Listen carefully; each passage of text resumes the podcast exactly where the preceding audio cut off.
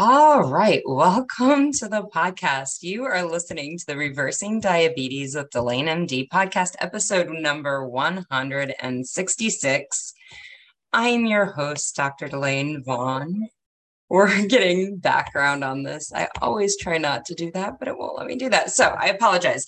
I'm doing this on a new platform. I'm doing this live through YouTube, which means if you've been a listener to the podcast, you may be aware that, you know, typically this podcast comes out every Sunday or Monday morning, depending on when I get it posted, and it comes out through the podcast players. That's still going to happen. Nothing is going to change there. If you're wanting this information early, though, this information is going out on YouTube through my channel. So subscribe subscribe to my channel and you'll get this information earlier. This is podcast number or episode number one hundred sixty-six. If you're new and you've never listened to the podcast, I'm your host, Doctor Lane Vaughn.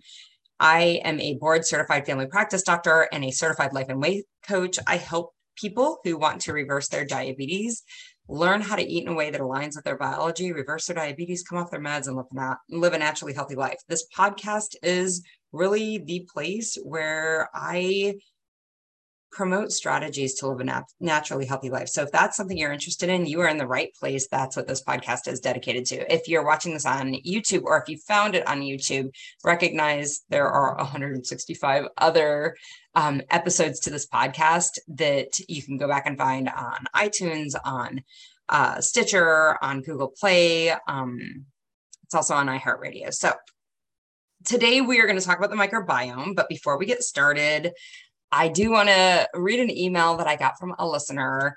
Philip emailed me. His email says, "Hi, I just wanted to tell you how I'm doing. I went to the doctor yesterday for my three-month A one C. My A one C was down to six point nine from thirteen point six at my last reading. The doctor was very excited, and she said she just about called me at home. She said that it was basically unheard of to do this. I feel like I could have done better, but it might be because I'm human. I will continue to eat healthy. I will want to try to start exercising more. I wish I wasn't so lazy. Thanks again for doing your podcast." So I love hearing these stories. And the reason, if, if you're having these results, please email me. It floats my boat. It makes my day. It's the reason that I put this information out there. I want everybody to be fully aware that you do not have to be sick with chronic diseases, most chronic diseases. Yes, there are some things that are going to be real. Type two diabetes, it's not that it's not real. It's just a normal biologic response to the food that you're eating, and learning how to eat in a different way is the way you fix it. And it's the best news ever because you totally have agency over this. And the Western medical community is not going to tell you this. That's my job. That's what I'm put on the earth to do, is to tell you this. So when I hear from people like Phil that they are making these changes just from listening to the podcast, just from hearing the information that I'm putting out in the podcast, this really makes my day. Philip, if you're listening, I want you to know a couple of things. One, this drop to six point nine, you are just collecting better biology. You have dropped your A one C almost fifty percent. And over the next three months, you're going to continue to collect better biology, and that is going to be reflected in that A one C, even if you don't do anything different. So do not fret over this. There's no need to do better. You're doing great. You are doing wonderfully. Yes, you're human. And part of being human is that you have to allow your human body to run through the biology that it has to run through in order to collect all of those normal readings so that all of your biomarkers get normalized. Nothing is wrong. You're doing this perfectly. I actually matched this gentleman up with a member of the Facebook community. So there is a Reversing Diabetes with Delane M D Facebook community. Go find it. Um, I think you have to ask for approval to get in. I'll let you in or whatever. It's not a big deal. Um, I do go live there, but I realized that this gentleman is in there. So I was happy to put a face with that name, but recognize, Phil, that you're not doing anything wrong. This is just part of the human body. This is just how our body works. You're doing everything just as it needs to be done. Everything is going great. And I don't know that there's any benefit in letting yourself believe that you're lazy. You've done big work here. You've done work that doctors don't believe are even possible. I suggest you give yourself a big high five. Don't strain yourself patting yourself on the back, but maybe do pat yourself on the back. You've done wonderful work here. I also want to, before we jump into the microbiome, which I'm really excited about this um, podcast because I've been researching and looking into it for quite some time now. But before we jump into that, I want to mention I've been getting a lot of emails requesting the five-day free session that I do. So I do a free five-day session. It is for women. I'm going to come to you gentlemen here in just a minute. Um, women have been asking me when we're going to do this session again. It will be October seventeenth to through the twenty-first. Recognize the end of the year is coming. New Year's is coming. If on your twenty twenty-two New Year's resolution, fixing your type two diabetes is on that list, the rubber is about to meet the road. It is go time, ladies. You have, at the end of October, you're going to have about ten weeks to get this done. You can fix your type two diabetes in ten weeks if you really put your nose to the grindstone with it, right? So that is what we're going to be doing that week. There is time to fix this. Figure out this week if this strategy that I use is helpful to you. And if it is, there's time to sign up with my program and get this fixed before the end of the year. You could start twenty twenty-three diabetes free. Best news ever. So that will be, again, October seventeenth through the twenty-first. You can email me at Delane at Delane M D dot com, or you can wait on my website, Delane M D dot com. There will be a link to sign up for that, a registration. That's real simple. You just register, you give your email, it sends me a message that you registered, and I put you on the email list for the weeks coming up to it. I typically send out an email every week letting you know that you're on the list, some stuff to look out before you start with the program.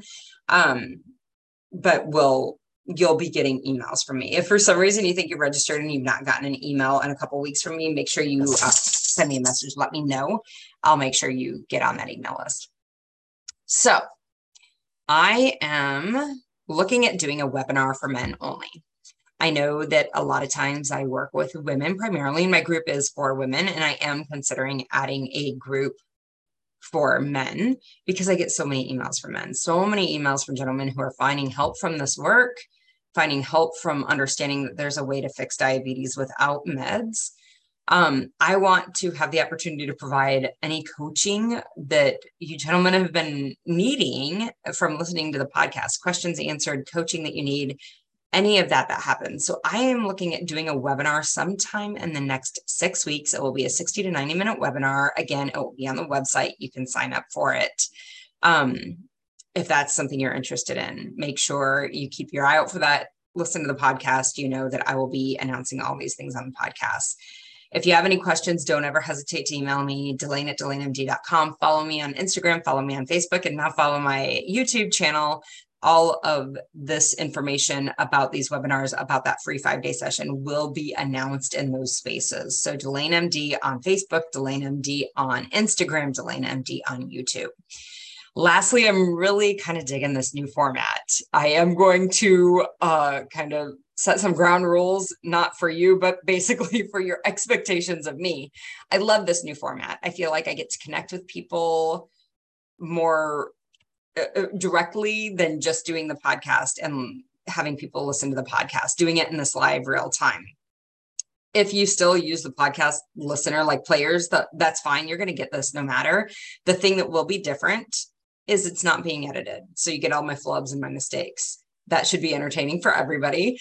Um, you may hear me be, okay, re-record, or okay, let's take a rerun at that because I'm no longer able to edit it out, and I want to make sure that you're getting the correct information. So if in my brain I put it together that I've mixed something up, I may correct myself live in real time, and you'll hear that on the podcast. It will no longer be edited out.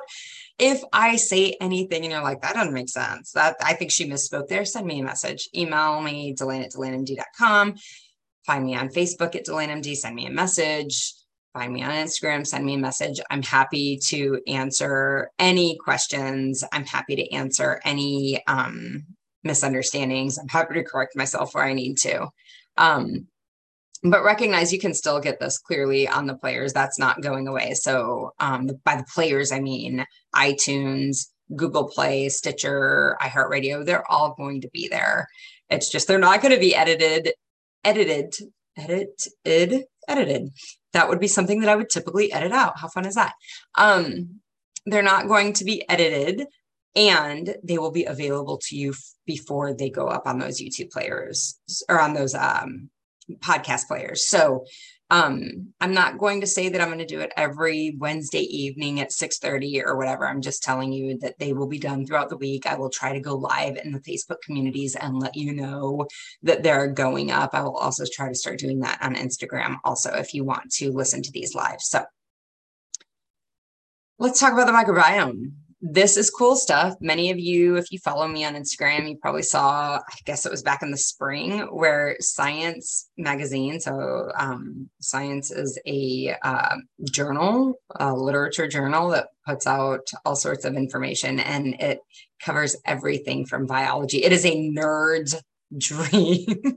It covers everything from biology to physics to politics and the science behind it. It, it is constantly reviewing literature and, you know, publishing literature, um, and talking about kind of what's the latest cutting edge in science. So they put out an entire issue on the microbiome in the spring.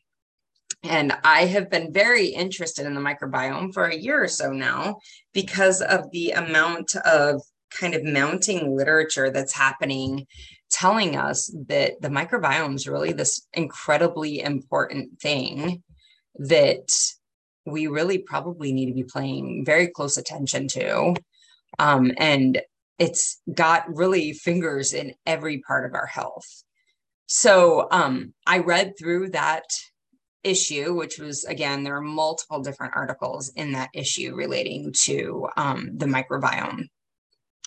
I read through that. I've listened to a number of um, kind of experts in the microbiome. I've read a number of different articles that were referenced in the literature references from that issue of Science. I've been really digging into this, which is why I promised in the spring that I would be doing this podcast. And here we are now. It's, you know, almost October and I'm finally getting this podcast out. So the reason for that is there really is a lot of emerging evidence about the microbiome and what that means. And I'm going to describe today, I'm going to explain what the microbiome is, what it does or what we believe it does, how it's related to disease, or the evidence, at least that we currently have, to how it's related to diseases, not just type two diabetes, although it is related to type two diabetes, but all sorts of other diseases. And then what do we do with this information in order to improve your health? We're going to talk about all these things. So what is the microbiome? The microbiome is the collection of bacteria that live on the human bodies, on our human bodies, right? So there's like, I'm sure there's fish microbiome and I'm sure there's squirrel microbiome, but when I refer to the microbiome, I am talking about the human microbiome, okay?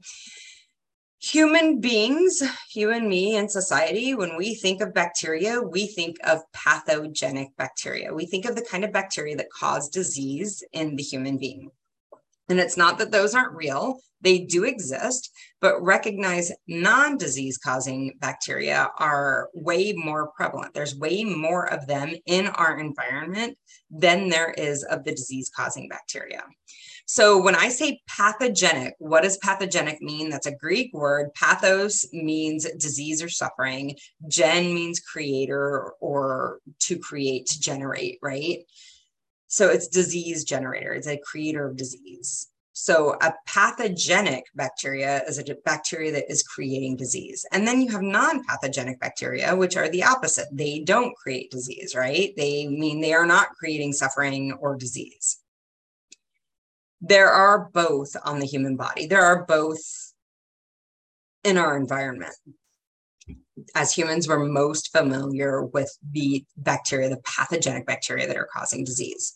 So recognize bacteria live on our bodies, everywhere on our bodies. And they do this in what we call a symbiotic way. Symbiosis, again, that's a Greek, as if we're all Greek speaking Greek.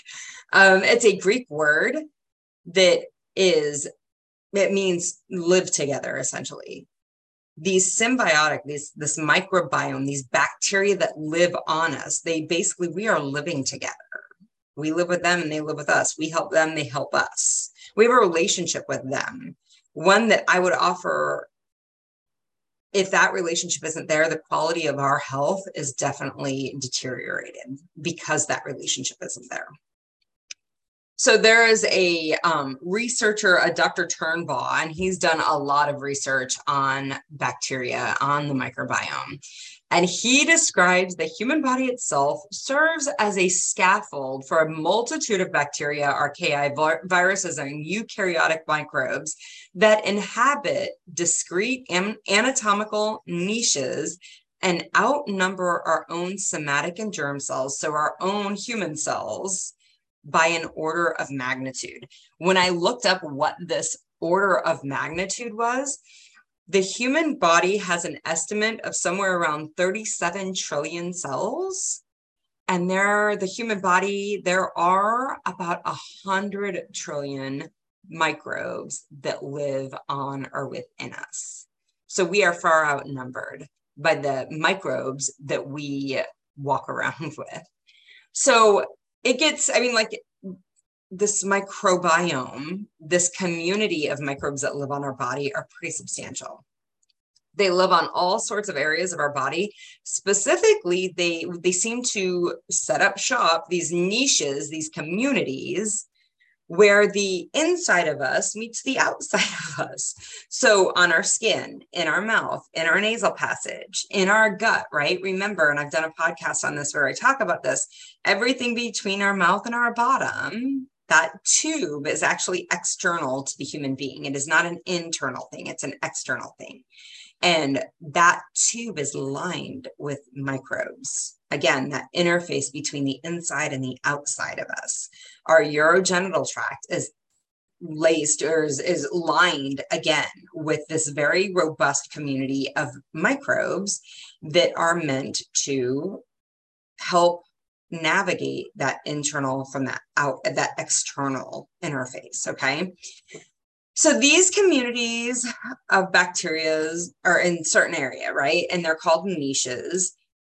The diversity is the types, the different bacteria. So if you think of candy, this is a horrible example in a diabetes podcast, but bear with me. If you think of candy, that's kind of the term that you could, you could say candy is equivalent to bacteria, right? But there's all sorts of different kinds of candy, everything from chocolate candies to gummy candies, to gumdrop candies, to butterscotch candies, to, I mean, there's all sorts of Twizzlers, right? There's all sorts of candies.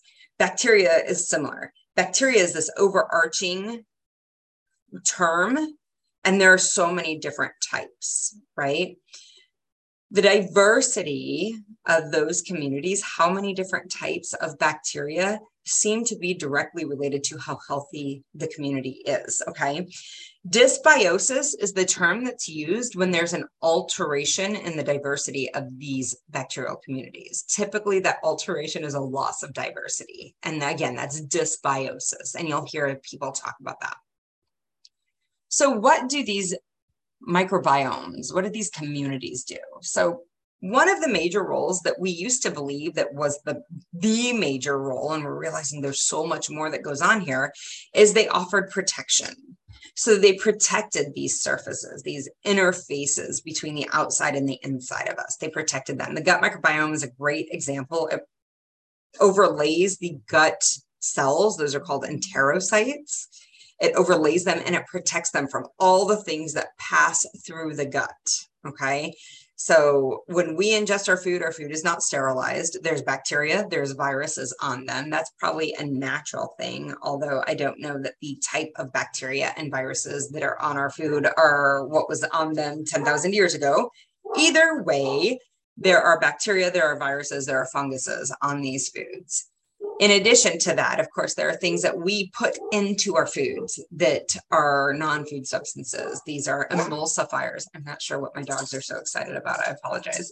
These are things like emulsifiers. So emulsifiers are things that we add to our food to make um, the way they feel on our tongue something we enjoy. Like we like the smooth feeling, the lightness. I don't know. They, depending on the food, they add different emulsifiers to create these um, textures on our tongue. Mm-hmm. So emulsifiers are a great example of food, of things that enter our mouth and go through that external tube that really our enterocytes are not meant to be exposed to. So the cells aren't meant to be exposed to. That layer of bacteria between protects those cells from that.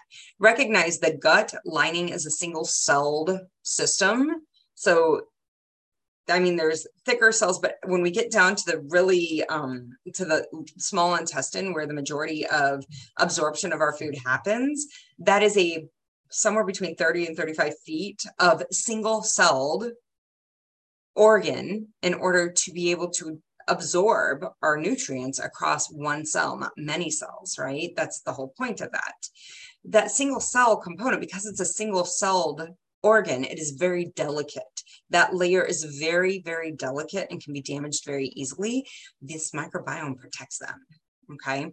So emulsifiers, um, coloring, preservatives, um, pesticides, right? And if you think about it, pesticides are meant to kill bugs. They're meant to kill things. So certainly, one, they're going to kill our enterocytes. That makes a lot of sense. Two, they're going to kill off that microbiome, okay? It's literally the job of pesticides is to kill. Side, sidal, homicidal, suicidal, kill. Pests, bugs, right? But recognize they are not, Roundup's not brilliant. Like, it's not out there solving world hunger. Like, it's not a big thinker. It just kills the things. That's what it does, okay? So um, those...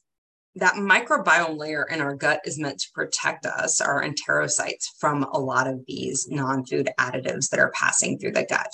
Same thing on our mouth, right? They um, protect our teeth from the sugars. And I'm going to talk about that a little bit more. Um, we know that in the vaginal canal, there's a protection, and I'm going to talk about that a little bit more. In addition to this protective component, the bacteria also eat the food that we eat and then produce molecules or metabolites or chemicals that do all sorts of things. They work locally, but in addition, they get absorbed into our bloodstream and they can go to other parts of our bodies and act as messengers. So that is an important thing, and I'm going to talk about that when we talk a little bit about how diseases develop with these. They also, these bacteria also help us break down foods that we otherwise would not be able to break down. So um, some of this looks like digestion. So again, in the oral cavity, normal microbiome in the oral cavity is associated with breaking down certain carbohydrates to avoid those setting on our teeth and causing decay on our teeth. While other bacteria, this is really interesting. This is fascinating to read about. Other bacteria in our oral cavity actually act to anchor or fix, like architecturally fix, these carbohydrate metabolizing bacteria to our teeth. So it's almost like um, they described it in the literature as a um, division of labor. There's almost this division of labor in order for each bacterial species to do their job in the most effective way. It's crazy. Science is so cool. So um, sometimes the bacteria are helping to break down the nutrients from something that's toxic to less toxic, or so that we can absorb them as nutrient for ourselves. Um, the bacteria in our gut eat the food that we eat, like what we feed them. And if we're feeding them pesticides, that's a problem. But what we eat, they eat a certain portion of it. And some foods, like I've heard an example of almonds. This is the example that stands out in my brain, that up to something like thirty percent of the calories that we consume with almonds are actually consumed by the bacteria in our gut, not by our cells. They are not absorbed. So we're only getting seventy percent of those calories absorbed as energy for our cells. And the other thirty percent are going to the bacteria that live in our gut. So the bacteria, at least as far as we can see, and again, this is still very emerging information, but these are the things that are being described right now in the literature that are bacteria, our microbiome are doing. So let's talk about how they're related to disease, because this was fascinating to me, scary to me, but really the whole point of why we want to know about this is because if we can figure out how to take care of our microbiome better, there are many, many diseases that are related to dysbiosis and poorly cared for microbiome that we can help limit our risks of. And so when we think of the microbiome and the diseases related to the microbiome, much of this is related to this dysbiosis. Remember, the alteration of the bacteria and the variety of bacteria present in these communities, these bacterial communities. So I'm going to give a very specific example of a study I've quoted many times, and this study has been repeated many times in different ways. But the my understanding of the base study of the original study was that they took three populations of mice. They took a healthy population of mice, they took a obese population of mice, and then the third population of mice that they took was a diabetic population of mice. They held all of the mice's, um, all of the mice, the mice um, diets the same. They never changed any of the mouse diets. They took the microbiome from the gut of the obese mice and they inoculated, they put that microbiome into the gut of the healthy mouse population. Holding the diet the same, the only thing that was changed was the microbiome in the gut. They created obese mice in that healthy mouse population. They repeated the study with the diabetic mouse population, taking the gut microbiome from the diabetic mice and inoculating the healthy mice with the gut microbiome, so the bacteria from the gut of the diabetic mouse. They held the diets the same and they created diabetes in the otherwise healthy mouse population just from changing that gut microbiome. So this is the power, I want you to hear, this is the power of the microbiome in our gut and on our body, okay? Specifically, this is where this is impacting diabetes. So we know that there is a strong impact that the health of our gut microbiome specifically, but I would offer that we're getting evidence about the oral cavity microbiome. I wouldn't be surprised what else comes up, but there is definitely a link between the health of your gut microbiome and your ability to manage your metabolism, that is your glucose regulation, that is your type two diabetes. There's a very clear connection there. It's been repeatedly shown in multiple different studies. So other disease associations, again, there's disease associations and then there are causative things, right? Like we've finally come to the conclusion that cigarette smoking causes lung cancer, right? But there was a long time they were like, it's just associated. And it's fine. I mean, like science has to do science's job and really nail down how this happens, but we are getting more and more clear mechanisms of how this is happening each and every day. There's studies being released showing mechanisms of how this gut or this microbiome, I wouldn't even say gut, I would say microbiome dysbiosis is creating disease in our body. So other diseases that are associated um, are sometimes related to the metabolic molecules. So these metabolites or these neurotransmitters that are produced by the microbes on our body or that aren't being produced because we've killed off those microbes in our gut or on our body. In two thousand eleven, there was a study that showed a link between the gut microbes, like the type of, like, remember this variety, like candy, whether we have Twizzlers, chocolate, M and M's, you know, what do we have, you know, or whether we just have one type of candy, right?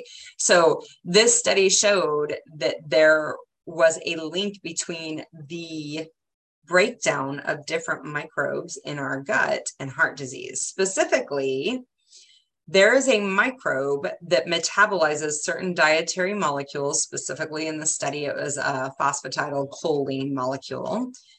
That molecule is eaten, it's in all sorts of foods, fatty foods usually, and it is metabolized by these microbes, these bacteria, and it creates a metabolite.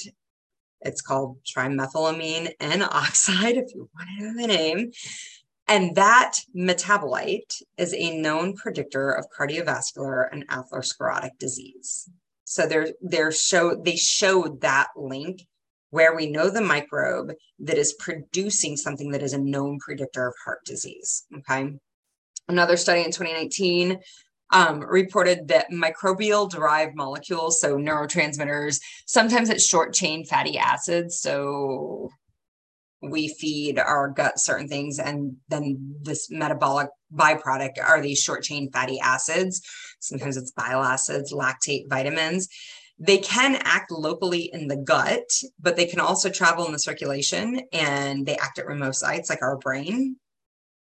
Specifically, um, we are starting to see microbes be implicated in neurologic diseases such as A L S and autism. Specifically for A L S, it's the loss of a microbial metabolite. So the microbe eats something and makes a metabolite. This certain microbe eats a certain thing and makes a certain metabolite, and that metabolite goes to the brain and is protective for a neurodegenerative disease like A L S.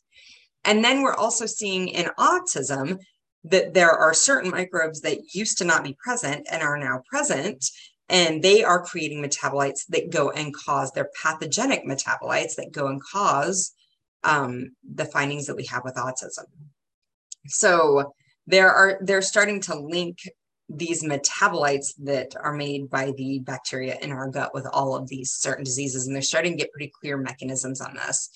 Uh, five different studies um, showed for the vaginal microbiota, for the you know bacteria that live in the vagina, the vaginal canal, they appear to play, this is crazy, five different, five different studies showed this, play a significant role in product, preventing things like bacterial vaginosis and yeast infections.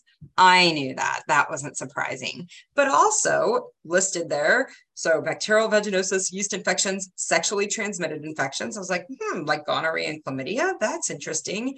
Urinary tract infections, I was like, okay, I can see urinary tract infections, but the kind of like end trophy of this, the microbiota appears to play a significant role in preventing H I V infections.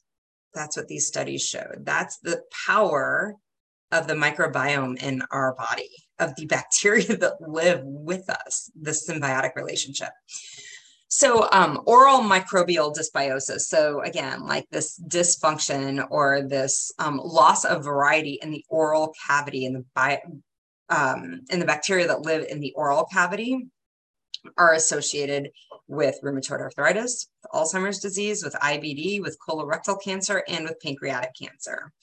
Both colorectal cancer and rheumatic, or I'm sorry, rheumatoid arthritis have a very clearly defined, defined mechanism that shows the link between the development of these diseases and the biomarkers that we measure for these diseases and abnormalities in the microbiota and the bacteria in our mouths. So they name the bacteria, what they do, and how they create these diseases. For colorectal cancer, they can name the bacteria, the metabolite that goes into the cells, into the um, enterocytes in the colon, changes that D N A and turns on cancer.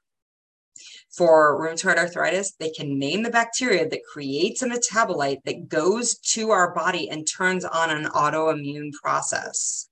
And that is what we actually measure in our blood to tell you whether you have rheumatoid or not. And they can make that connection. There are very clear mechanisms tying this, our microbiome, to these disease states. Um, and I B D and some other uh, diseases, not just I B D, but the oral bacteria that are found, they find certain oral bacteria that are typically located only in the mouth. They're finding them in stool. And they're finding them at a, in a way, like in an um, ratio that is not found in healthy non I B D patients, okay? So there's an implication in our, the health of our oral bacteria and the development of things like inflammatory bowel disease or I B D. In twenty nineteen, there was an association between periodontitis and cognitive decline in Alzheimer's disease. So the proposing, they proposed a pathway where the bacteria actually somehow seed and set up shop in the brain and then lead to cognitive decline and neurodegeneration from that point. So clearly, there's a pretty powerful link between the bacteria that live on us, on our bodies, with our bodies, and the development of serious diseases, chronic diseases, deadly diseases, okay? So what do we need to do with this information in order to optimize our health? So we need to think about the things we need to feed our body and the things we need to avoid, okay? So think about what you're feeding your body. What are you feeding? You know, I always say, like, you need to eat like a human being's meant to eat. If you're putting something in your mouth that was not available to human beings ten thousand years ago, your biology is not substantially different today than it was ten thousand years ago. You probably need to seriously think about whether you need to be eating that, because biologically it probably does not align with your, what you need. Okay. So think about what you're feeding your body, but also think about what you're feeding your bacteria. If you are only feeding one type of food, I'm going to talk about this in a minute. If you're only feeding one type of food, you're only going to get one type of bacteria. You need to have a lot of different foods in your body in order to feed all of the diverse things that are on your body. Okay. The foods that you're, the, or all the diverse bacteria that are on your body that need, you need them to help you out. So think about what you're feeding your body. Think about what you're feeding bacteria. Feed a variety of foods to your body and your bacteria. Feed fermented foods to your body. What do I mean by fermented foods? Fermented foods are things like kimchi and sauerkraut and kombucha. That's the other one. Um, yogurts are fermented and they're a good source, but recognize if you're feeding sugary yogurt to your cells, you might as well not be eating it, because the sugar undoes all the benefit of the fermented food. Don't eat that. Um, so feeding fermented food to your body. Beer doesn't count because, again, you're feeding it with alcohol. And if you remember correctly, alcohol is hand sanitizer. So it's probably going to knock out all the good bacteria that you're trying to feed your gut, right? So fermented foods are really important. I think they're hard to get a taste for sometimes. I grew up with sauerkraut and I can eat it raw. I love it. I do eat it raw and it grosses everybody in my household out. Whatever, I'm okay with that. Um, I love sauerkraut. If you can find one thing that you love, man, run with it because it's good for you. Um, I have started doing kombucha. So I brew kombucha in my house. I have a current baby SCOBY that I'm I'm building up. So if somebody wants some SCOBY, you let me know and I'll see how I get your SCOBY shipped to you. I'll ship you a SCOBY. SCOBY is the bacterial layer that ferments the carbohydrate. I do make my kombucha only with honey. You know, I don't like sugar in my life. So um, I make my kombucha with honey. That's the carbohydrate that I feed it. And then I also usually use some fruit if I'm going to feed it a little bit more. I'm doing all sorts of experimentation with taste and the type of teas that I use. I do make sure I use organic teas and high quality stuff. So it's kind of the nice thing about learning to do your own is you get to be totally in control about what goes into it and what doesn't. But fermented food's really important. And then lastly, feed fiber to your body. We talk about fiber and how important it is. And I've heard people go into this very elaborate description of how fiber forms this network over our gut to protect it. And I'm sure that really happens. I don't doubt it. I'm not arguing that that's real. Fiber feeds your bacteria. Your bacteria primarily in your gut is primarily eating the fiber that you eat. And if you're not eating any fiber, if you're getting the average amount of fiber that an American gets, somewhere between fifteen and twenty-five grams a day, you really need to be getting closer to like seventy grams a day. Are you getting that? And if you're not, you're not feeding your bacteria in your gut very well.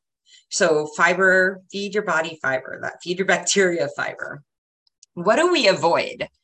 So we need to avoid all sorts of things. I mean, with COVID, we've all started using hand sanitizer. I still work in a clinic multiple times. I mean, like multiple different clinics. I'm con- I've got hand sanitizers in all my cars. I do my hands. I do my stethoscope, but like I, I'm not in love with that, right? The hand sanitizer is killing off not just COVID or not just a bacteria you want to avoid. The hand sanitizers are killing off all sorts of things. They put antibacterial stuff in the hand sanitizers. They put it in our soaps. They put it in everything. They put antibiotics in our meat. So if you're not getting antibiotic-free meat, there is a risk you're getting antibiotics in your meat and you're sending that down to your gut. And you're killing off all your bacteria there. Um, in addition, human beings are narrowing their food sourcing. So there's a great book, um, Michael Pollan's The Omnivore's Dilemma. He talks about this. Great book. But it talks about how we narrow, like the U S farmer used to make a variety of different things because we've subsidized farmers. They now make soybean and corn. And essentially that's it. Soybean, corn, and wheat. And essentially that's the primary crop that's grown in America, those three. So we've narrowed from being these omnivores that eat all these different things to three different things. When we're only eating things that are sourced from three different plants, we're only feeding a small portion of the number of bacteria that can live in our gut and our body. Okay. So that's creating that dysbiosis, that narrowing of the variety in our body. So recognize you need to feed multiple different kinds of foods. The food we eat really, really, really, really matters. Humans living in modern times, like we have different bacteria than we did before. So a great example of this is in the early nineteen hundreds, xanthan gum was uh, approved by the F D A as a food additive to thicken things, essentially is what it does. I'm sure they use it for all sorts of things, but xanthan gum primarily was used as a thickener in food. And it was, you know, studied through the F D A and approved through the F D A in the early nineteen hundreds. And when they did their studies, they're like, oh, we don't even have the microbes to, like, we can't even break this stuff down. We don't break it down. So it's non-caloric. We don't have to count the calories in xanthan gum because we don't even have a way of breaking it down. So we just, we can just act like it didn't happen. Put all the xanthan gum you want to into foods, and they did. And we don't have to count it as calories. Interestingly, over the last fifteen, twenty years, we have found in our human, our modern human gut microbiome. They've actually done a recent um, micro, they've like genetically identified all the microbiome. They've like, they used, like they did the Human Genome Project. project. They did the same thing with the Human Microbiome Project. Um, and they identified that we now have a new bacteria that we did not have before that actually breaks down xanthan gum into carbohydrates that our body then absorbs and uses as energy, calories. And the interesting thing is this microbiome, this microbe, this uh, this bacteria is not found in third world countries, and the guts and the microbiome in people of third world countries. This is something that is only in modern Western civilizations. So um, the food that we eat really does matter. The food that we feed ourselves is changing our bodies in a way that we, I mean, I don't even think that we can understand. Um, these studies are starting to really illuminate a lot of the ways that the food that we are eating is negatively impacting our bodies. And that's why, what do I eat? I get it. I get it. I'm like constantly like, well, what do I eat? Right. You know, I'm making everything at home because I don't want to eat the stuff that people put into foods. And again, I will offer you a simple philosophy. If this food was available ten thousand years ago, it's probably fine to eat. If it was not available ten thousand years ago, it's probably not food you need to be eating regularly, okay? So we need to stop eating foods that are killing off that microbiome. That's the other thing that we need to do, right? Like, so we need to avoid offenders. We need to avoid hand sanitizers. We need to avoid antibiotics. We need to broaden the types of food that we eat because narrowing it offends that microbiome. We also need to stop eating foods that have non-food additives in it that are killing off our microbiome. So artificial foods, right? Anything that comes from a box, a wrapper, or a bag. Emulsifiers, big culprit. Emulsifiers definitely um, negatively impact the gut microbiome. This has been proven multiple times. Lecithins, are, stay away from them. I believe that they are emulsifiers. Lecithins are emulsifiers. Um, Sometimes these foods are listed out differently. Um, lecithins can be derived from all sorts of plant sources, sunflower, soybean, all sorts of plant sources. Stay away from those. Artificial sweeteners um, can negatively impact our gut microbiome and can feed bad, like they can overfeed unhealthy, you know, bacteria that would overgrow. So the more you feed it, the more it grows. If it overgrows, it can suddenly become a problem. Okay. So a little bit's probably fine. A few marigolds in the garden's probably fine. A garden full of marigolds, it seems like the marigolds are weed, right? So it's kind of the same thing. Like some of a certain bacteria can be fine, but if we've only fed it and it takes over our gut microbiome, that's a problem. And we see that with artificial sweeteners. Alcohol, remember, alcohol is what we use on our hands as hand sanitizer. It's not only sanitizing our hands when we drink it in the form of wine and beer, it's also sanitizing our gut. Occasionally, is it okay? Probably. If you're drinking a few every day, that's probably too much. It's probably sanitizing out your gut. Um, artificial thing, artificial foods have things in it that aren't really meant for us as human beings to eat. And they are killing, I mean, like they're creating metabolic disease, but in addition, they are knocking out these bacteria, these healthy bacteria that live on our life, on our bodies. So improve the things you feed your body, stop offending the things, or stop eating offensive things that kill off our microbiome. All right. I hope that you found this helpful. I know this was a lot of science. Please, if you have any questions, don't hesitate to reach out to me. I'm always happy to answer anything. Um, like the YouTube channel or subscribe to the YouTube channel, subscribe to the podcast. If you're finding benefit from this, leave me a podcast rating. That helps other people hear about this. The more ratings that I get, the more thumbs up that I get, the more likes, the more five-star reviews, the more that this is helping you and you let others know, the more that these algorithms promote this information for other people, the more other people are going to hear the same message that you can live a naturally healthy life. If that is something that you found horribly beneficial, please throw a shout out so other people can hear this. I hope this was helpful. If you have any questions, holler at me. If you are interested in working in my program, if you are interested in the Delane M D program, please reach out to me, Delane at Delane M D. We will set up a time. We'll have a consult. You'll see what my program's about, see how it will work for you. We'll get you started if that's something that you think would be helpful. Again, you know, the end of the year is coming. You could still reverse your diabetes in twenty twenty-two and start twenty twenty-three diabetes free. If that's something you're interested in, that is something I can help you with. I hope this was helpful. I will be back next week. Bye-bye.